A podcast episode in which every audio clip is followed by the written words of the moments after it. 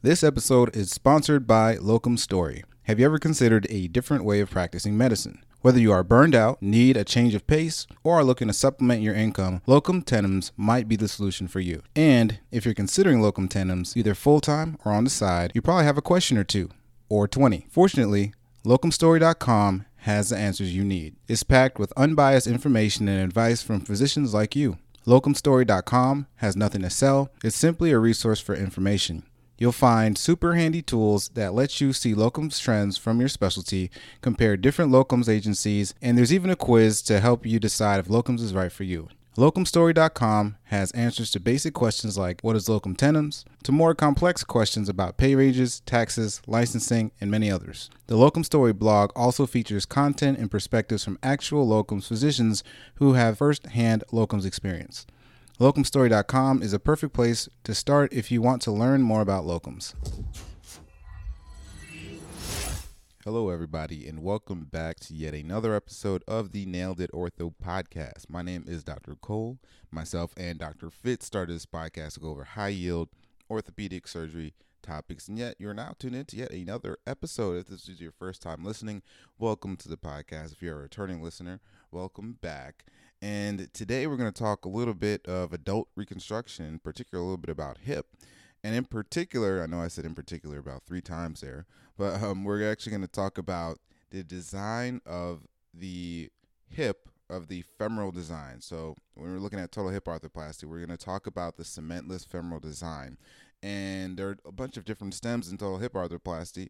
And we're going to talk about why you use one stem versus the other, what different stems are. So when you're looking at an X-ray, you'll be able to say, "Oh, okay, this is what kind of stem this is. Or this is modular versus anything else that it may be." And this is going to give you some good background on just how to evaluate stems when you're looking at x-rays.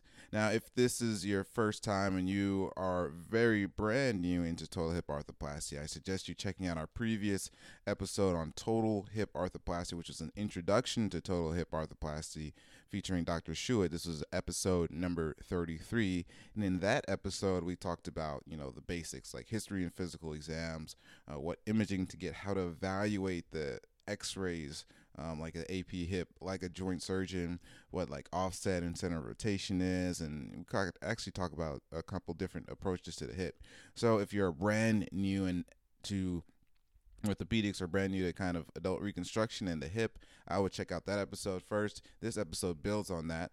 And who we have today to talk to us a little bit more about kind of the cementless total hip design and the design of these stems is Dr. Anna Cohen Rosenblum. A little bit about Dr. Cohen Rosenblum. She did her she actually got a Master of Science, uh, I, thought was pretty cool, at the University College London Institute of Archaeology. So, in bioarchaeology in the London, in the United Kingdom.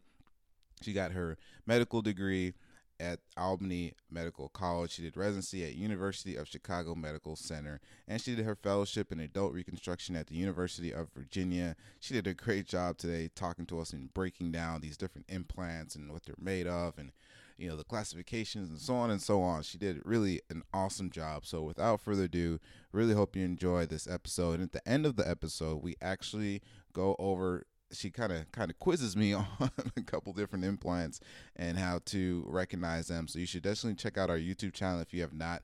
The link to this video is actually in the description of this podcast below if you want to see exactly what we're looking at because we know it's a little bit harder to kind of get some of these concepts over audio, although we try to explain it very well. And also check us out on Convey Med. This is a app built for podcasts, for medical podcasts. You can go in there and listen to the Nailed It Ortho podcast as well as see our show notes and just check out their platform. It's awesome. But without further ado, let's go ahead and get into today's episode.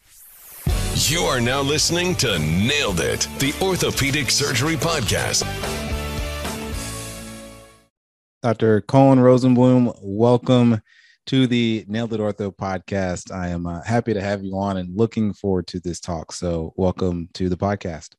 Thank you. Thank you for having me. And today we're going to talk some hips. We're going to talk some uh, some femoral fixation in total hip arthroplasty. But you know, at the beginning, kind of what we like to do is just talk to our guests a little bit, get to know them a little bit better, and then we can jump into the topic of the day if that works with you. Yeah, sounds great. So I guess first question is because you know we have we have residents that listen to this. There may be some third year resident that's deciding between two specialties right now, and joints may be one of their specialties or adult reconstruction. So what made you choose to go into the you know the specialty of adult reconstruction out of all the different specialties? So a few different things. So I was actually just listening to the episode you did with Dr. Gray, who was one of my attendings in residency, and it is an amazing episode. And actually, all your listeners should just turn off this episode and go listen to that one right now because I'm sure it's better. Um, it's so good. Uh-huh. And there's I like think hand stuff is so boring. And he even talks about arthritis and has so many smart things to say. So um, listen, awesome. listen to Dr. Gray's episode and end of show. No, um, so he is he mentioned, I think you asked him why he wanted to do hand, and I believe he said something about he didn't want to do inpatient stuff and he wanted to do something that was hard. And you right. could kind of, I was thinking about it, I was like, he's probably going to ask me why I want to do joints for this one. and I thought, well, it's kind of like what Dr. Gray said, but like the opposite. So I like the inpatient stuff and I want I kind of like something that's easier, although ah. joints is also difficult, but easy in the sense of I like the predictability of doing sort of the similar types of procedures and and then practicing perfection at it, right? Trying to get as efficient as possible doing the sort of same kind of thing over and over again which you know that's what the cool thing i think about orthopedics and medicine in general whatever your personality is if you like the unexpected if you like unpredictability or if you're like boring like me and like to mm-hmm. plan everything um, there's something for you so that's one reason um, that i like Joyce. although my fellowship director tom brown used to say is like some people say that um, there's only two surgeries in, in joints, but really, if you think about it, there's a right knee, a left knee, a right hip, a left hip, and then revision. So that's like eight right there. That's so true. That's a lot eight. of different, a lot of different kinds of surgeries. It's a lot. Um, so that that's one, and then the other one is um, I did in like between undergrad and med school, I did a master's in bioarchaeology where I looked at like skeletal remains and stuff. And one of the reason that I like got interested in orthopedics in the first place was looking at skeletal pathology and sort of thinking about like you know looking at these archaeological specimens and the skeletal pathology how could we actually intervene on you know alive people to help them? And that's what got me you know interested in medicine as well as orthopedics. Um, and one of the lot of the main things you can see on skeletal pathology is arthritis, right? You can see evidence of that right. in these bones. You can see osteophytes. You can see eburnation of the of the bones, which is when the cartilage is worn away so much that the bone is shiny and sclerotic like ivory. I'm sure you've seen that in the OR. Um, and so, you know, that sort of image of those um, specimens kind of stayed with me, and that's kind of the main thing you address with arthroplasty, right? Is arthritis. So, so very both true. of those reasons. No, that's awesome. I, I think those are um, you know good reasons and definitely the predictability and you know there's still so much you know different things in that you can get dive into you know when you're talking about arthroplasty and such as balancing and all these different things. Um, but no i think uh, arthroplasty is cool and you know great procedures. And one of the things that you mentioned i want to dive a little bit deeper on or i was going to ask you about it so maybe maybe you brought it up it was your degree in archaeology where you went abroad. This was not in the U.S. If I if I am correct, this is something that you were actually in uh, in school in in London in the UK, and I always find it interesting when you know you're used to a U.S. system and you go to a different system. So, kind of what was that experience like? Yeah, I mean that was it was really fun. So, in undergrad, I was a big nerd. I mean, I guess I still am, but I studied classical archaeology, which is like combination of archaeology and classics, which is like Greek and Latin literature. So I focused on Greek so I did Greek literature and Greek archaeology. And then I knew that I was interested in medicine, but I was also, you know, some someone had told me that, you know, once you start medicine, that's kind of like a train that lasts for a lot of years and it's hard to get off of it and take a break and do other stuff, um, which so plenty of people do and they take researchers and stuff. But I think, I don't know if you agree or not, but I think that's to a certain extent true. Like once you start medical school, it's sort of a many years process. So I thought, you know, why not before med school? You know, have kind of one last um, more in-depth exploration of archaeology. So I got a scholarship to go to University College London, uh, Institute of Archaeology, and I got a master's degree there in they call it skeletal and dental bioarchaeology, or they say it's skeletal. Um, skeletal. Like and so it was, you know, kind of like forensics a little bit, but it was um, looking at um, you know, archaeological specimens. Someone told me I shouldn't talk about human remains because that sounds creepy. Oh, so go I'm for call, it. I'm calling them wherever it goes, wherever the convo goes. this is what we do here. So we looked at, you know, uh, skeletal specimens from their collections, and it's learning anatomy and learning pathology. Um, and a lot of the bones that I definitely don't think about anymore, like the skull um, and teeth, because there was that dental part of that. So we even had like one of our exams was like 10 teeth lined up and you had to like take 10 minutes at each station and like write down which tooth it was and oh, wow. what was wrong with it and all that stuff. So it was a lot of fun and it was um a, there were master's degrees over there is like a calendar year. So it was like september to september. So over here it's two years with like summer breaks but over there it was a calendar year with no break but the last three months you write your thesis. So that's um, that's how i oh. did that but it was cool. great. I lived in London. I lived in um, like student housing with international student housing in this gorgeous neighborhood. And the building was like so ugly, but it was great because we didn't have to look at the building because we were in the building. So I got right. to like look out at all the beautiful other nice houses and in this like, you know, yellow dorm. Clifford Pugh House. That's where I was in Swiss Cottage in the neighborhood, Belsize Park area. That sounds awesome. Sounds like it a great experience. Super it was, fun. It was great. I and, highly recommend. And last question I have for you is I know you're relatively new in the overall kind of career of, of being, you know, and attending out on your own practicing. Any advice, because we sometimes have some fellows that listen to this or new attendings, any advice that you would give or anything I guess that you've learned, you know, over the past, you know, couple years as being a new attending that you may not have thought of in the in the beginning? Or you know just something that you're like oh well i wish i would have known this when i started off. Yeah absolutely. So i started in 2018 so i've had you know three four years now to sort of get my feet wet but i'm still learning you know. I think i think it's true. I don't know where i heard this but I, someone said that you know residency you're learning a lot about all the different aspects of orthopedics and you're, you're learning how to operate but the time you learn the most is in your first five years of practice and i think that's totally true. You learn a lot about how you operate and how you teach and how you interact with patients because now you're in charge right? So um, i think one of the things i would recommend that i learned the hard way you know when you first start, I made a point of, okay, let's introduce myself to the CMO and the head of radiology and the head of anesthesia and the head of, you know, all these different departments. And what I didn't think about was uh, looking, you know, talking to the clinic managers, the people that answer the phones, the MAs, mm. like they're the ones that make actually the biggest difference in your day to day life. Yeah. You know, the floor nursing, the charge nurses, like that's what, and eventually,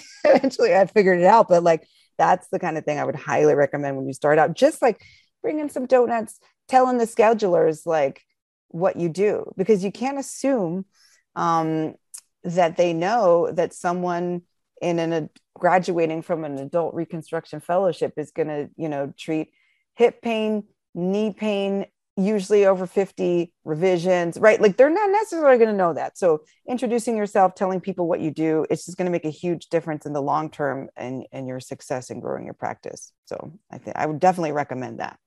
That is awesome. I hope people that are listening to this take notes, you know, throughout my time doing this podcast. I, I started to take notes from, you know, each each guest. And there's always something you can learn from everybody. So that is definitely another gem piece of advice that I will take uh, with myself in the future, and I hope some of those that are listening will also do so. And um, switching gears now, and we can kind of talk a little bit about, you know, kind of total hip arthroplasty and cementless femoral fixation, which I think is a good topic. I remember, you know, being a junior and looking at X-rays you know, our attendings asking what what it is, and I'm like, well, it's a total hip. And they're like, okay, well, what kind of an implant is it? I'm like, I don't what know. What is the model number? like, I'm not sure. Um, so I think this will be good to kind of go over, um, you know, kind of the general of you know total hip arthroplasty, and especially these are our femoral stems. This will be a little bit different than our normal talk for those that are listening on the audio podcast. We also have a YouTube component it has pictures if you want to check out some of the pictures of some of the things that we're talking about. But again, we will try to describe this as best as we can over audio. And um, Dr. Cohen Rosenblum, what we could do is kind of just kind of give a, a just a little bit of a, a, general background when we're kind of talking about these these different stems and different implants. So like, what is you know we we have proximally coated, we have all this stuff we hear about osteo integration. Like, what what is or what are some of these topics like? What do they mean? And just to give us a, a general basis of where we can kind of build on. Yeah. So um, first of all, um, I highly recommend that everybody check out the JBJS Current Concepts Review paper um, with Antonia Chen um, from the Brigham and her colleagues. That's the from 2020, an update on cementless femoral fixation, total hip arthroplasty. Because a lot of the concepts we're going to discuss today are sort of distilled from that. Um, so really great paper. Highly recommend you check it out. I'm constantly like referencing it, showing residents. Um, so I think that's highly recommended to to your listeners. Yeah, it's great, great paper. And, and then shout out to Dr. Chen. She was one of the guests on our podcast a while back. So shout out to Dr. Chen. But yeah, yeah. So paper. everybody pause, turn this off, and go listen to Antonia Chen's episode now. so you could do that too. And then and then maybe if you have time, come back, come back to this one. Um, so I mean, look, I think the first and, and you'll have to just like cut me off at some point just just mute or something because you, you'll talk to the residents who work with me. I could just talk about this stuff for like hours and hours and go on all these tangents but i think the most important concept is fixation for total hip arthroplasty like the initial total hips in the 1960s from sir john charnley were cemented. They were cemented monoblock um, stems. So monoblock meaning that the head and the stem were all one piece. Now, I think um, a lot of our, you know, residents and listening to this, you're probably familiar with the total hip that's a uh, separate from stem, and the the the head is like a separate piece. So the original total hips, the the head and the stem were all together. It was okay. cemented, and the cup was also cemented, and the cup was made of polyethylene. So um, that was the original total hip, and then over time, they developed different types of implants. Um, and then I believe it was in the 1980s that they uh, started be- becoming more common to do cementless fixation. So cemented fixation is when, you know, you, if I'm sure you've done this, hopefully, and at least are the hemi on call, right? You um, right. clean out the canal, take your cement gun, put in your restrictor, um, take your cement gun, you know, put the cement into the femoral canal pressurize it and then you you know gradually insert your metal stem. And then what happens is there's cement mantle that interdigitates with the bone and then keeps the implant in place. And that's a massive oversimplification. Okay. Then in contrast to that um, cementless fixation relies on the interface between the bone and the implant itself. Okay. So um, you basically have your the materials on the implant that interact with your bone to cause bony ingrowth and ongrowth and those are two slightly different concepts but that is what provides your fixation. Okay and can we dive a little bit deeper into that? Just so what is the difference between ingrowth and on growth when we're talking about kind of the surfacing of these different implants? Right. So ingrowth is where you have like a porous surface, uh, whether it's mesh or beads or something like that. The bone grows into that coating. And on growth is where you have some kind of coated surface, grit blasted, um, plasma sprayed, uh, and the bone grows on top of it and and grit can we, can we quickly touch on grit blasting and plasma spraying? What are i know it sounds like like you're like in a sci-fi movie but it's it's just different ways of treating the implant. So um and just to clarify so ingrowth the um you know we were saying how the bone goes into the pores of the surface and on growth you make the surface itself rough and then the bone grows onto it okay? So okay. just you know do i know what machine they use to plasma spray or whatever? No but they treat the surface of the bone so that now it's roughened and the bone grows on top of it. Ah okay. And and what material are the implants mostly made of? Are they mostly like titanium that most people are using or cobalt chrome or you know so what are some of the titanium in the modern inputs t- titanium is most common for the stems cobalt chrome is still used for heads although um, in the past 10 years so like when i started training we would use mostly cobalt chrome heads and then ceramic heads for sort of younger people. And now I think the literature has shown that with the cobalt chrome heads and the titanium stud, you have more risk of potential trunnionosis, um, which is sort of corrosion at that head neck junction, causing metallosis similar to what you would find with like a metal on metal implant. Um, and so for the most part now, I believe, and you know, I can't speak for everybody, but most people are using a titanium stem with a ceramic head. Ah, okay. For okay. most primary implants. For most, for most primary, um, total hip arthroplasty. Mm-hmm. And again, just to reiterate, you were saying that ingrowth is when the bone actually again grows inside of the porous surface and there can be different types of surfaces on the implant and these are things that we got from the from not from dr chen's paper there was actually a, an older paper that i had found that i was looking at and thank god you sent me dr chen's paper while i was going through that paper because it was very in-depth and in detail and completely different as far as um, as far as the different types of implants but um, so again for surfacing so ingrowth bone is going to again grow inside of the uh, porous surface. And then for on growth, bone grows onto the roughened outer surface. And again, that surface can be treated by like grit blasting or plasma spraying, you know, different things of that of that sort. I think people just like to say grit blasting and plasma spray. It sounds, it sounds cool. Cool. It sounds really it. cool. Yeah. yeah. It sounds like, yeah, you got a grit blasted. You know, I, you know, when I was in, I just say when I was in high school, I was at a job as a grit blaster. You know, you could say something like that, right? That sounds like a cool thing to be doing. But anyway. I definitely no, was not doing grit blasting in high school. That sound. I mean, it's. I think it's cool to put on your resume. Something. Something to ask about for. Uh, you know, if we have uh, residents applying for fellowship, and you put grit blasting or plasma. Yeah, I'm a grit blaster. And your academic, in your um hobbies, I'm sure that'll somebody will bring that up. so okay so you know those are kind of the the general over you know overview of things you know you, you start off with a monoblock back in uh, or in in the day, I guess you could say, where you know your uh, your stem and your head was all one piece, but again, now it's a little bit different. Our stem and our head is, is different piece, and we talked about ingrowth versus on growth, and then some of the different surfacing for uh, these different types of you know different types of implants so i guess we'll get to the meat of the talk which is the, des- the design for our cementless femoral design. So can we can you kind of give us an overview of the different types of design and then we'll go and try to talk about, you know, spend a couple minutes talking about each design type and, you know, the important things to know about them. Sure. So um, I think the first per- thing to say is, you know, we love classifications in orthopedics, and there's certain classifications that are kind of used universally. I would think like the Schatzker classification, the Vancouver classification.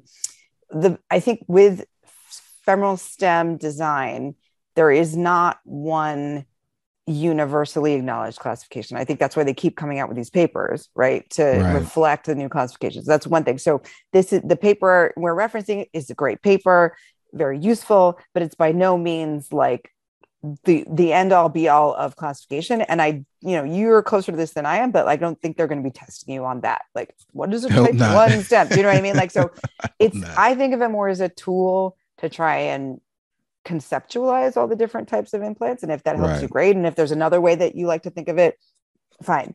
So for me, um, you know, once we have the first like um, decision of cementless versus cemented, so now we're looking at cementless stems. There's tons of ways to think about it. So one way you can think about it is where the porous coating is, right? The porous coating that causes your ingrowth.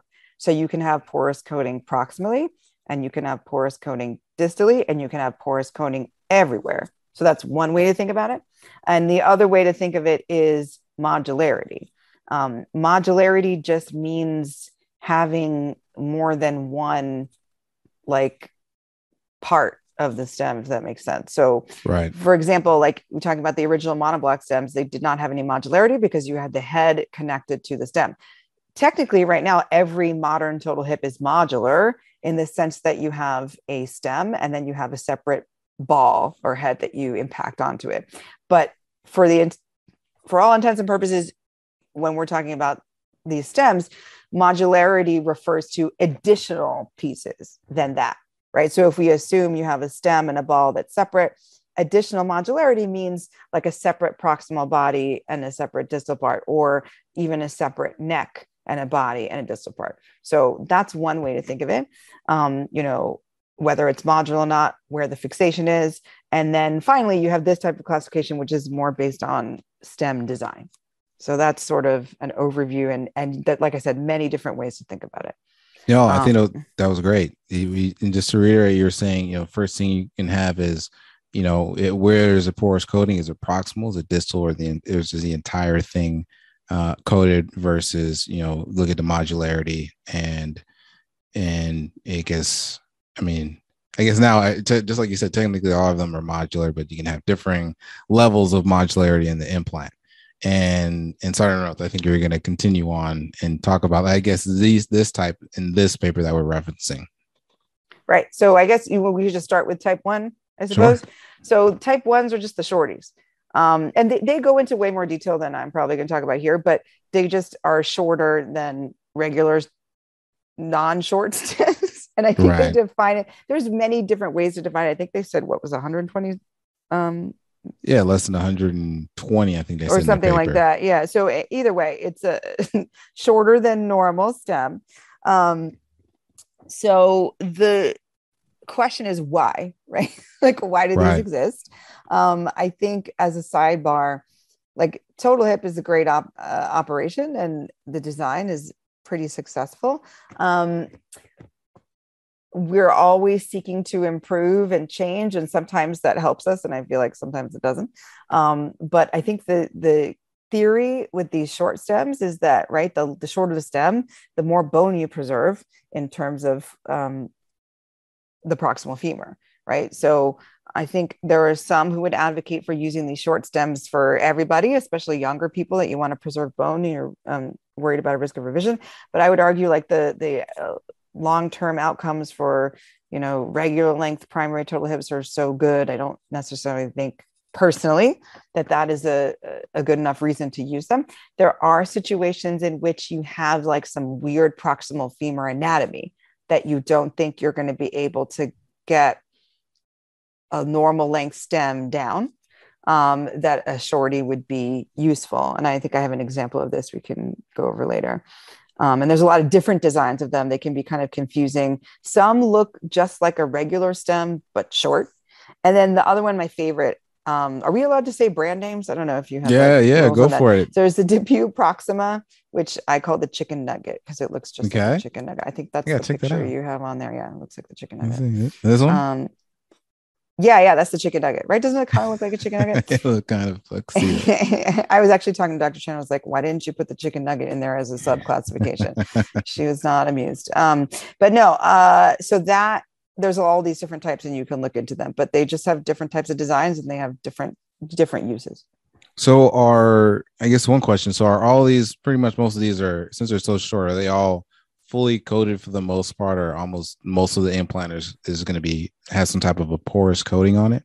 Yeah, it's it's weird because you can have you can have a stem that's fully porous coated that's a short stem but i think it's sort of misleading to say that because when we talk about fully porous coated to me that means a stem that has metaphyseal and diaphyseal engagement like the DePuy AML right so um, which is a different thing. Like I think that's that 5B um, versus fully porous coated short stem. So I guess I would sort of stay away from that terminology and then talk about more metaphyseal and diaphyseal engagement. So a short stem by definition is only going to engage the metaphysis. So if you have a fully porous coated short stem, it's going to be metaphyseally engaging. So Does that any, make sense at all? Yeah, that makes sense. So so any patient that has, you know, like some metaphyseal bone loss, this likely is not the stem that we would choose because you need some good metaphyseal bone. Right, because you're not you're not going to get more fixation distally. I, I would I would agree with that. And then it's debatable, like um, if you have metaphyseal bone that's present, but it's been instrumented before, maybe for previous procedures like a pinning femoral neck fracture, or something like that. Um, you could argue, you know, that bone has also been compromised, so maybe not a great idea. Um, but you'll see after you pass your boards, you can kind of do whatever you want. no, no, no, nobody's, nobody's do whatever watching. it is.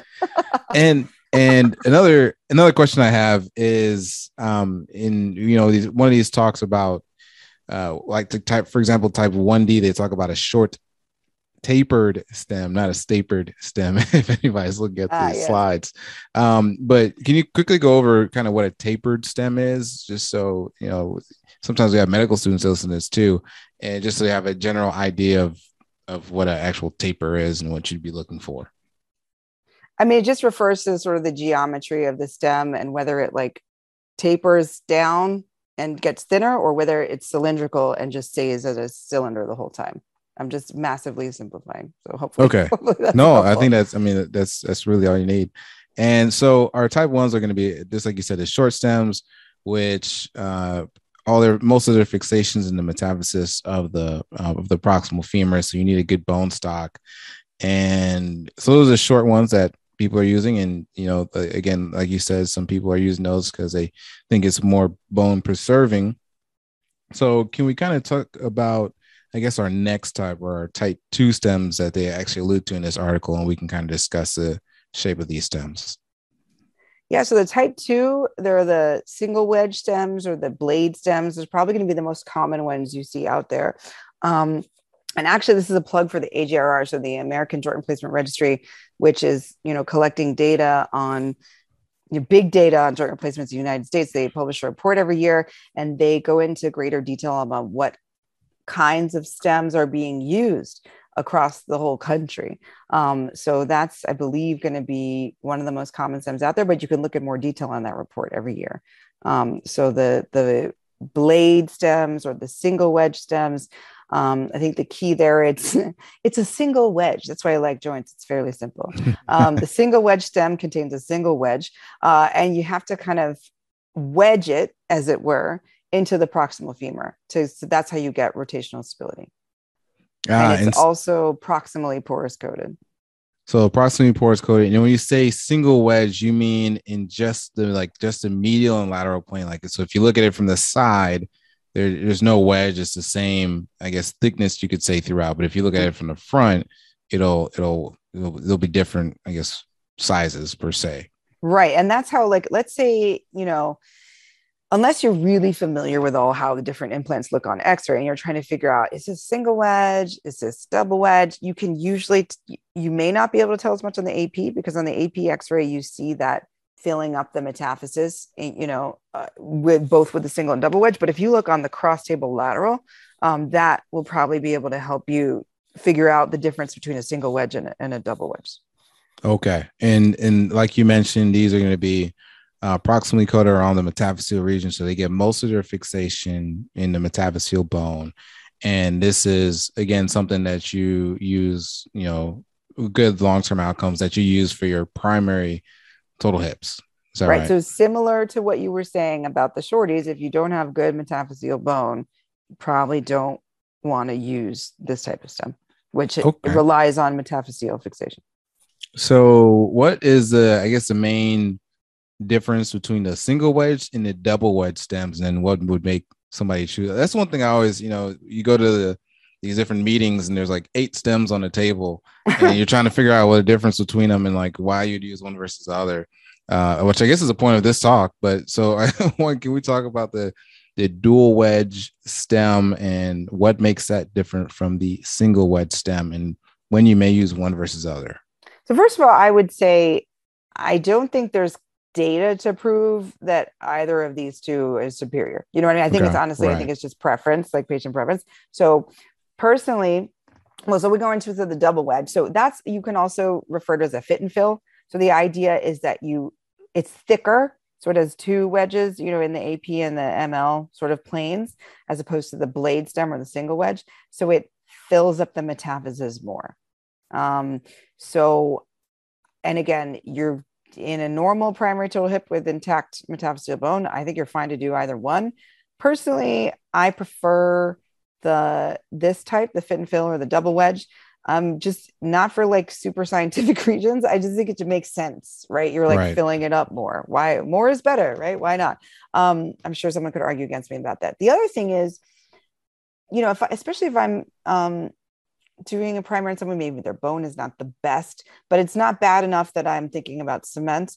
Um, maybe I don't want to be doing and again this is not super scientific maybe i don't want to be doing a single wedge because you have you do it to get adequate fixation you really have to wedge it in there right um, and so you, ha- you probably have to be banging a little harder than you would with a double wedge to get that fixation Right. so that's another potential consideration and anyway there's not going to be i don't think any kind of paper saying that one way or the other that's just my sort of weird thoughts about it And and one, I guess, more question, I guess, technical question. When you're actually doing the, the cases, when you're doing the the single wedge stem, I guess maybe we can touch on the difference between broaching and reaming. And I guess it would it. You can correct me if I'm wrong here, but broaching when you're kind of making the guide for where your stem's going to go, it's important to stay in that same plane because this is actually where the, you know, where the stem is to, I mean, where, where it's to fit. Uh, you know, I guess can you can you touch on the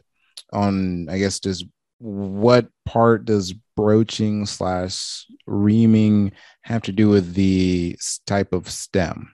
Right. So reaming and broaching are different things. So reaming is like when you're doing a femoral nail or something, right? And you have your reamer and you, it's on a drill and you um not on drill, it's on ream, but it's like attached to like the, the guide. Um Right. and you you put it into the femur, it spins around and it like makes a space for your nail, right? So that's what reaming is. So similar concept when you're reaming for a system, a dis- stem design that involves reaming. So certain stem designs, usually whether it's it's it's either going to be certain types of the double wedge stems or the fit and fill stems. For example, the summit, that's a ream and broach system. Um, and versus the wedge, single wedge or the blade stems are broach only. So reaming is making like space in the bone with a reamer. You'll do that for certain double wedge systems. You'll do that for fully porous coated stems. You'll do that for uh, your modular distally porous, uh, distally coated stems. So those all require reaming. The um, single wedge stems and some of the designs for the dual wedge stems are broach only. And broaching is when you take like a, a, a broach, which opens up the femur, and it's the broach is designed to match the geometry of the femoral stem, but in like a smaller size that you can get progressively bigger until you match the size of the implant that you're actually going to put in. Um, so, and you just like mallet it in as opposed to the reamer, right, where you put it on your power and spin it around. Um, so there's in systems that are ream and broach, you ream first to open up the canal distally. Um, and then use your broach in bigger and bigger sizes until you get a good fit. For the broach only systems, you just start with a you open up the canal and then start with the broach and get successively larger sizes until you get that good wedge. Ah, okay, perfect. Thank you. your question? Does that answer your Yes, no, that answered it perfectly.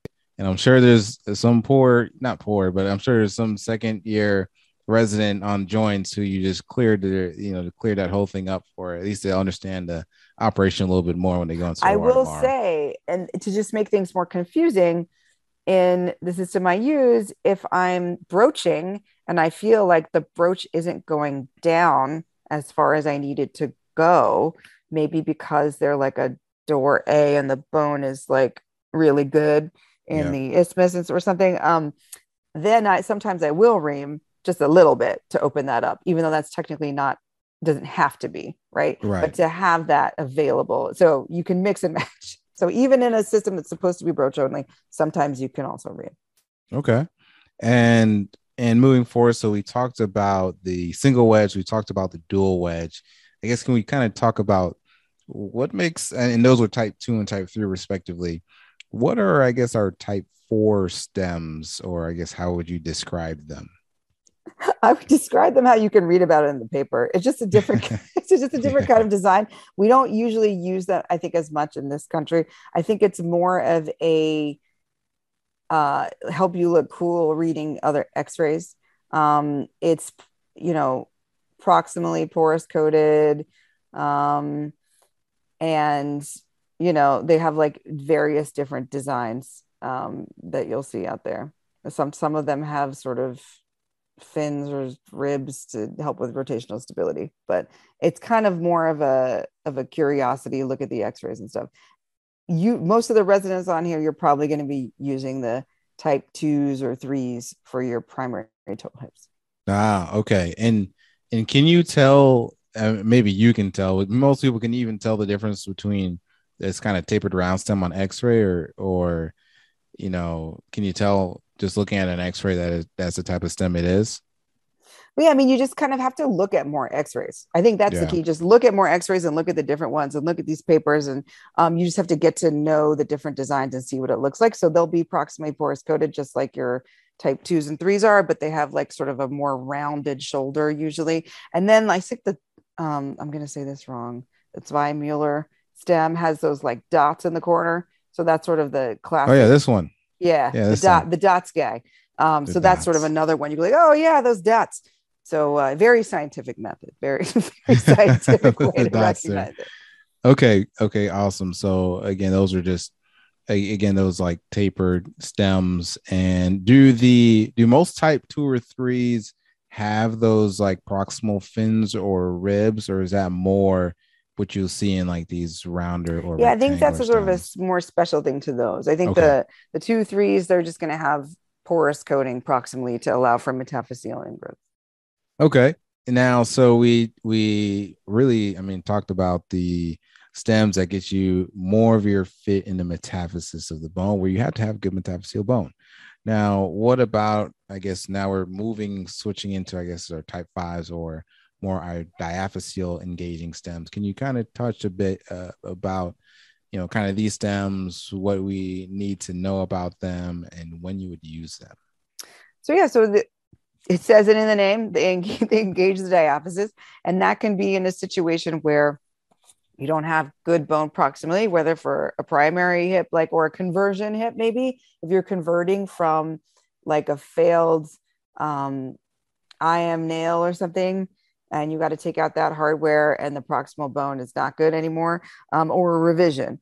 Um, and then again, you're if you if you're revising something, you know that proximal bone is not going to be good, so you're going to need to engage in the diaphysis. So that's kind of where you would use these types of stems. Okay, and and any difference, you know, again, the- there are different types of designs to the stems. One where you kind of have these spline slash cone stems versus it being cylindrical. What would it, what, is there anything that would make you choose one or the other? Or is it just more just um, preference or yeah, like what you like to use, what Right. you're familiar with using, but they both can be used in similar situations. Um, the sort of cylindrical, fully porous coated ones are like, I guess they're both super hard to get out, but they're like notoriously hard to remove. Um, if you have to get out one of those, you're you're basically thinking an ETO down the entire stem, which is Right. like half of your femur gone. The other thing for those um, fully porous coated like 5B ones is they can um, have been associated with thigh pain um, in some studies. So that's another thing. I don't know if that's testable or not, but um, that's just sort of the standard thought about these is those um, cylindrical fully porous coated stems can be associated with thigh pain And but the they're they're been used in primaries. They can be used in revision so it's kind of cool in that sense. It's sort of a workhorse stem. But um, if you look at you know long-term outcomes are for primaries similar with those versus your um, proximally porous coated like two three stems like i think it to me it makes sense to use those because you're losing less bone and they're easier to get out if you need to take them out Ah, okay. And again, because these are typically, again, some of these diaphyseal fitting stems are typically coated almost the whole way. You know, they're almost coated down the entire um, prosthesis. And I I guess that is a, a point that you just made. These diaphyseal fitting stems, there is a concern for thigh pain, which I've read before, as well as some stress shielding. And can you quickly just touch base on why the stress shielding happens, or can you explain it in a way that maybe our intern second year can just understand this? I could definitely explain things in a simple way. I just make sure you fact check this after. Go to Snopes, be like, "Was she correct in the way she described this?" So, Will um, do. you we all remember Wolff's Law, right? It's our like favorite law of orthopedics. Yes. Um, basically, uh, that like bone forms in response to stress, essentially, more or less. Um, so eh, you could kind of reverse Wolff's Law this in a way because if normally, all right, so when you're like walking on your femur, like the part of the bone that's absorbing your weight is the calcar, right? That's why, like, when you have a femoral neck fracture or like a, a fracture of the calcar, it's not it's not good, right? Because you're bearing weight through that. Um, and that's why when if you next time you're in a total hip after they do the neck cut, look at that medial calcar, you see it's thicker, right, than the anterior and posterior bones. So most of the weight bearing is going through the calcar. Um, when you put in one of these fully porous coated stems, your fixation now migrates distally. So it's diaphyseal engaging. And so now that proximal calcar portion is not getting the same stress anymore, right? Because the fixation right. now is coming more distally. So that's the concept of it's shielded from stress, as it were. Um, ah. So then the bone can kind of resorb because it's like, I'm not wanted here. And then it leaves. Um, that's that's my way of yeah. understanding it in my weird brain. So stress shielding, you'll notice, you'll see, and it's some it's a way to like trick residents. Sometimes you'll be looking in x-ray, you'll see a fully porous coated stem, and then I'll be like sneakily, so what's going on, you know, proximally? And I'll be like, oh yeah, it's loosening. but you say no, that just because the bone is resorbed there, you know, it's not subsiding. The, you know, the stem is still well fixed distally. That's just stress shielding. Ah, okay. And and looking and reading, some of these implants have like a little collar part to it proximally. I guess to transmit forces to the cow calcar. Does that do anything with stress shielding, or is that just you know something for per, uh, for you know just for again i guess surgeon preference or any reason why you know again i'm just picturing in my head when i go to these meetings there's this table with 10 different implants and he's trying to tell me right i think i'll, I'll quote uh, blades of glory where they're like nobody knows what it means. It's provocative. Nah. gets the people going gets the people going. but you got to have a smarter person on here than me to sort of tell people oh no why, this is going right? great we have collars or not? Because that's still being debated right some people are pro collar some people are like why would you have a collar in a cementless fixation? So i'm not i'm not going to go down that road because it'll just it'll just take too long. Sounds great. And you quickly mentioned this a little bit earlier but can we talk about the modular stem? And in what cases i guess in your experience are you going to use a modular stem?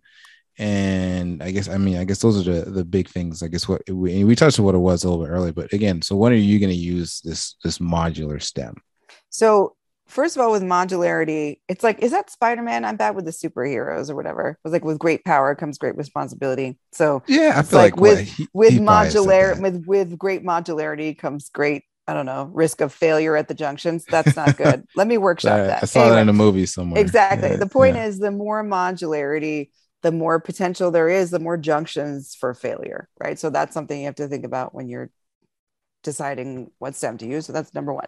Number two, I just want to clarify that within the subtype of modularity, you can have proximally porous coated stems, you can have distally fixing, right? So modularity just means more than one part within the stem, like more than just stem plus ball.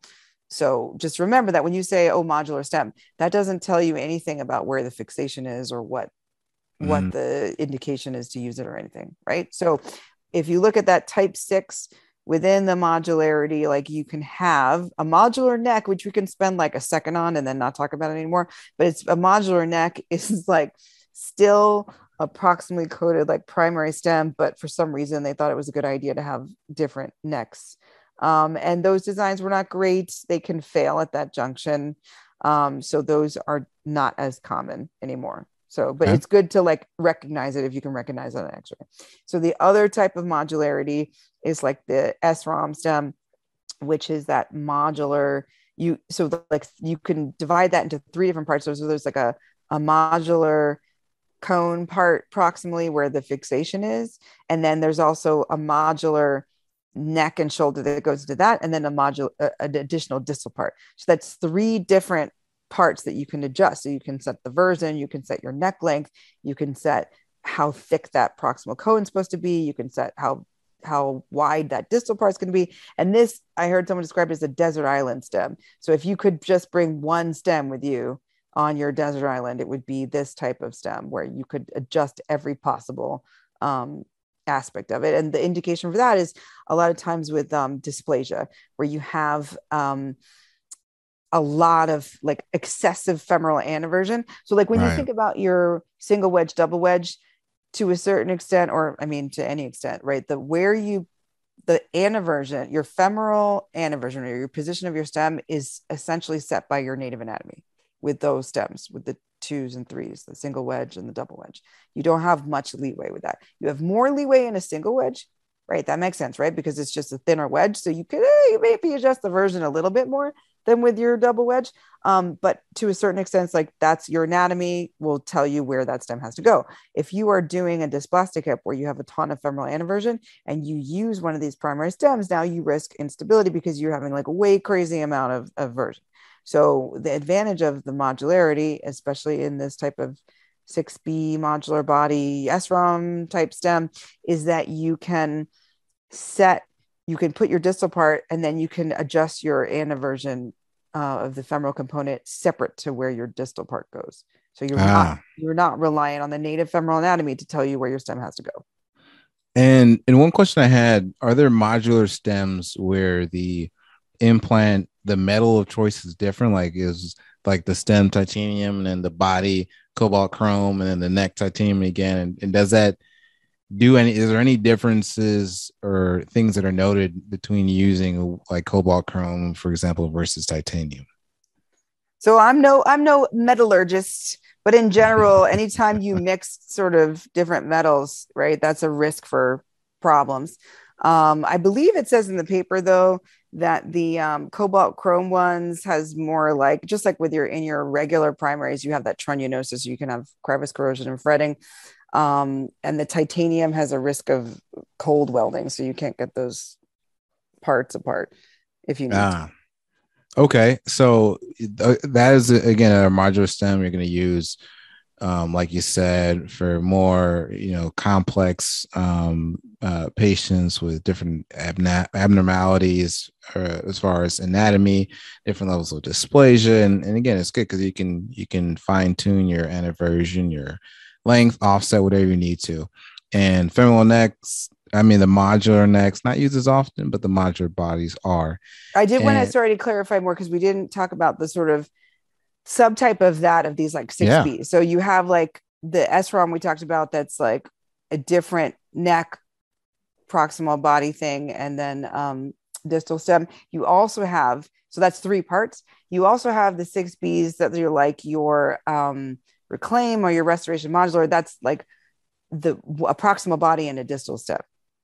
So like a diaphyseal stem and a proximal body, just two parts.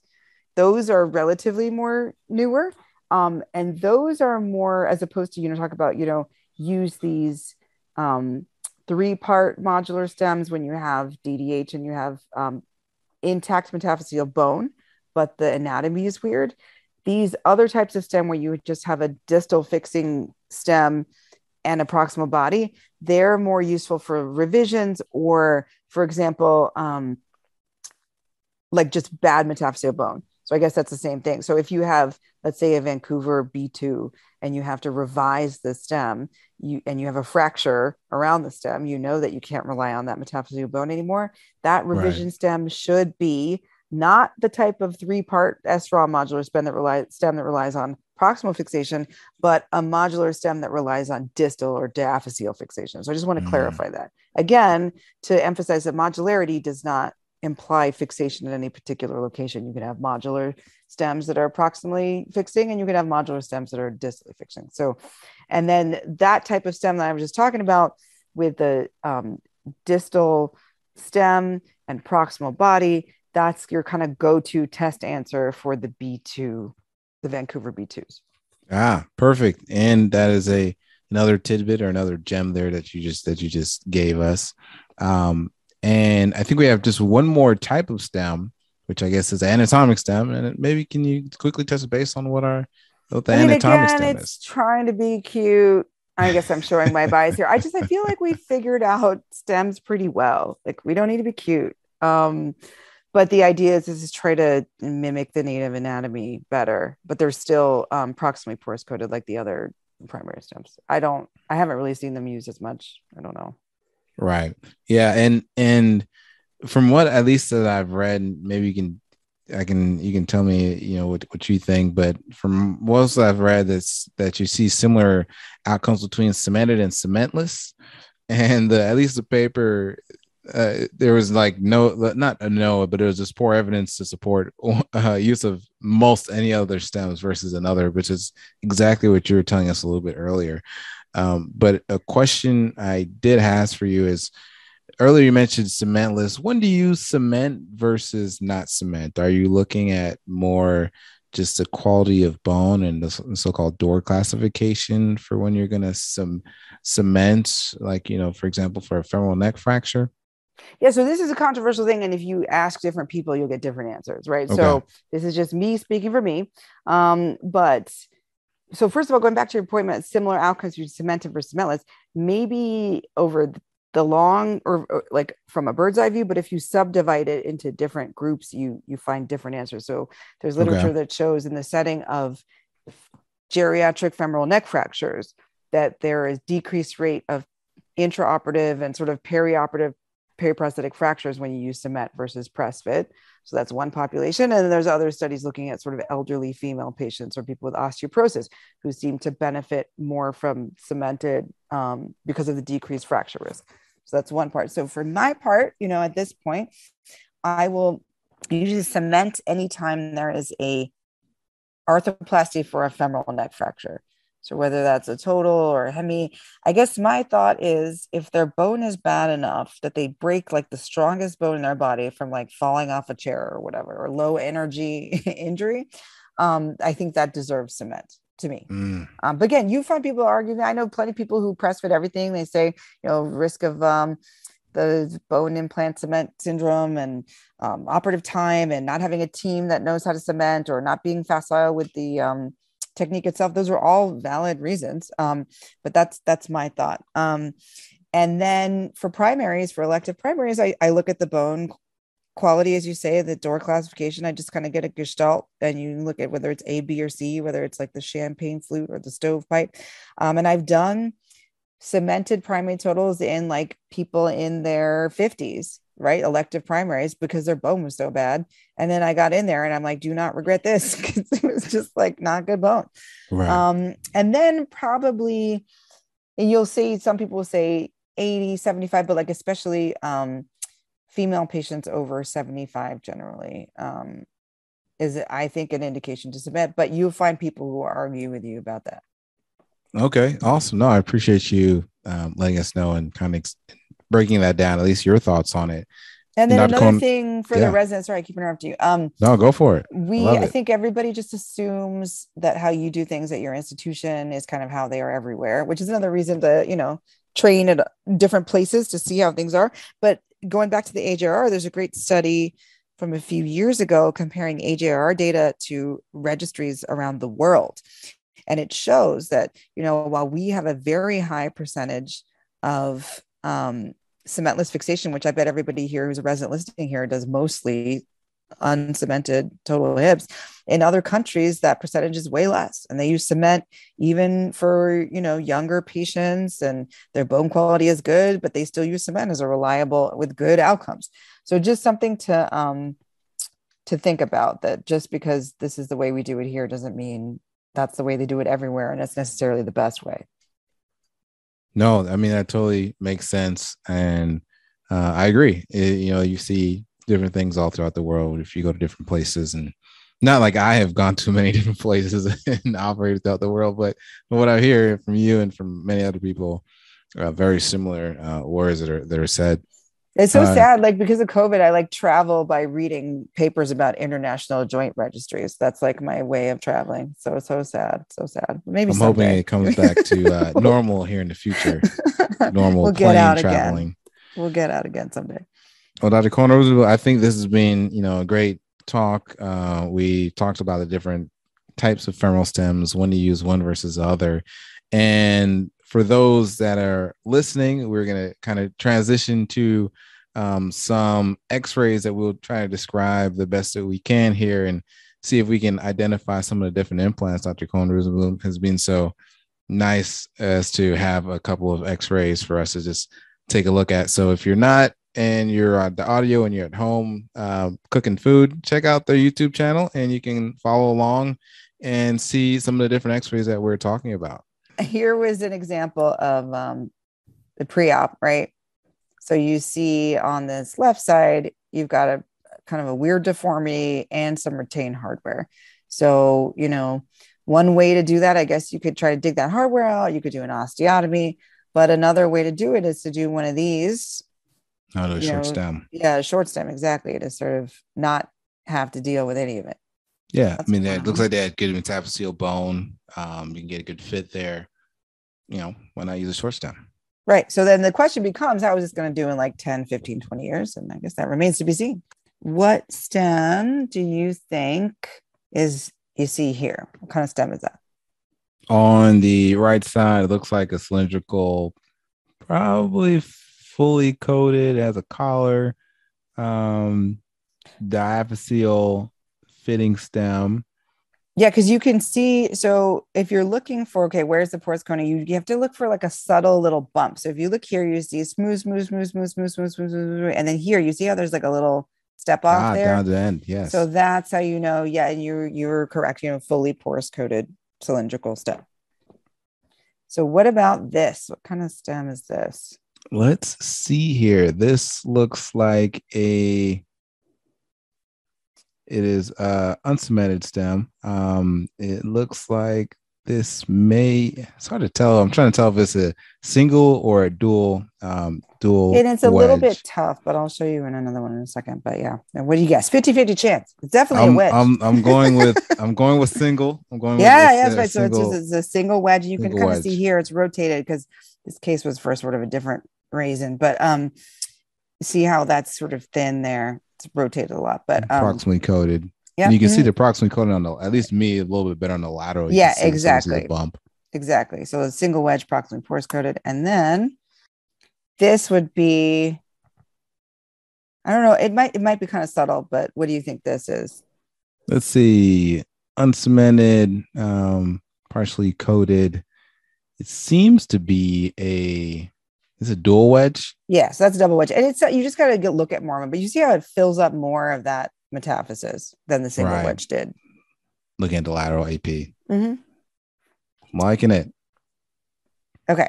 What about this one? all right on the right hand side looks like we have a it looks like diaphyseal fitting modular stem um uncemented and yeah it looks like there's a modular shaft bike shaft body and a modular a different you know body neck as well Right. So where's the fixation mostly? actually metaphyseal huh Um, yeah, what- exa- yeah, exactly. So that's the one we were talking about, and I'll show you the um, pre-ops. But this is a dysplasia case where they did um, one of these modular stems to adjust for version and bring the length down. Bonus question: What's going on here?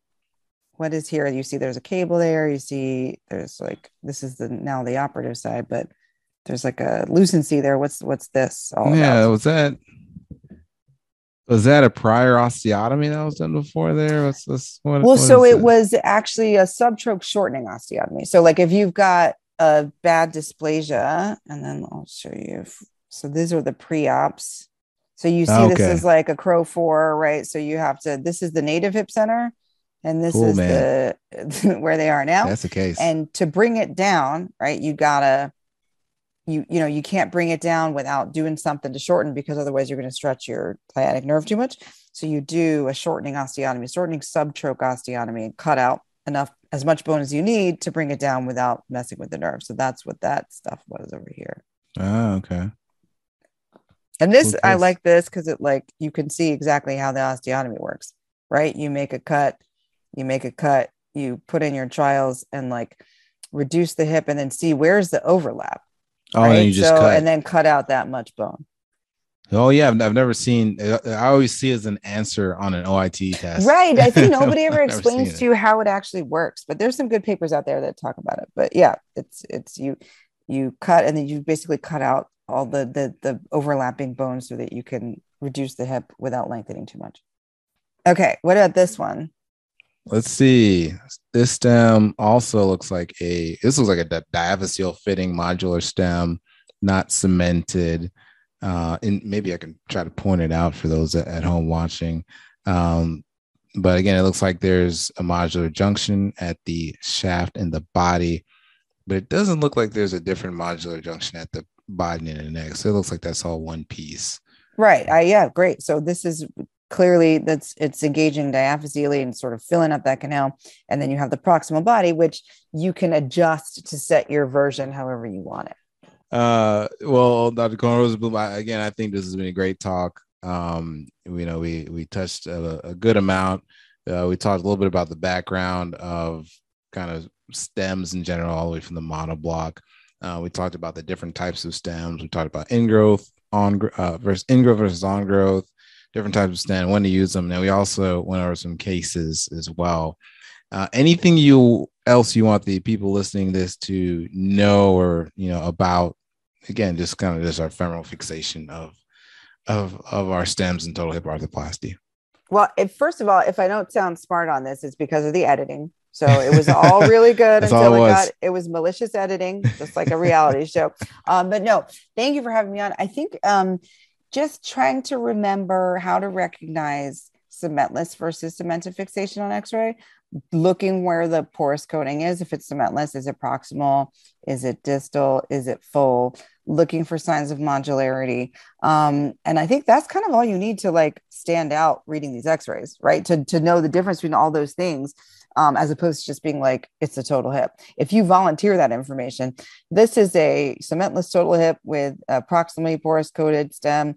You could say likely single wedge. You know what I mean? You could you could make right. guesses like that, but I think that just shows saying something like that just shows that you've thought about it and you understand the concept. So I would recommend just next time you're looking at an X-ray of a total hip or a hemi or whatever, just look at the stem and try to test yourself and see where is the fixation like can i find can i see where the cement is if it's cemented can i see the edge of that little that little bump that shows me where the porous coating is um, can i recognize the modular junctions where the modularity is so it's just the more x-rays you look at the better the better you get at it um, and then knowing the indications which generally super generalizing um, shorties for weird anatomy that you with intact metaphyseal bone that you don't want to deal with an osteotomy.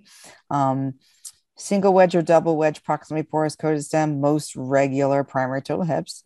Um, modular, like three part modular with S-ROM, like a separate neck, body, and stem with proximal porous coating would be more for like a dysplasia picture where the metaphyseal bone is intact, but the um, anatomy is weird.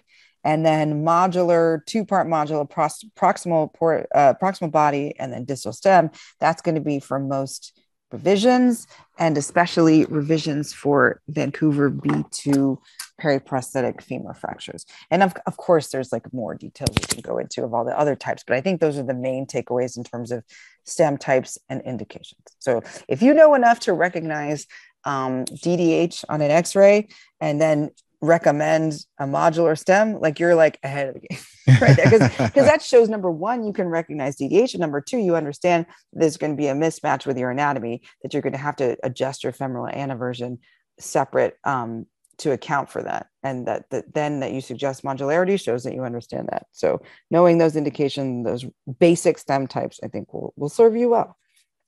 That's awesome. And and at the end of these, we always give our guests away for our uh, listeners to reach out to them or follow you. If you have some social media that you would like people to follow you on or anything feel free to uh, let the people know about it.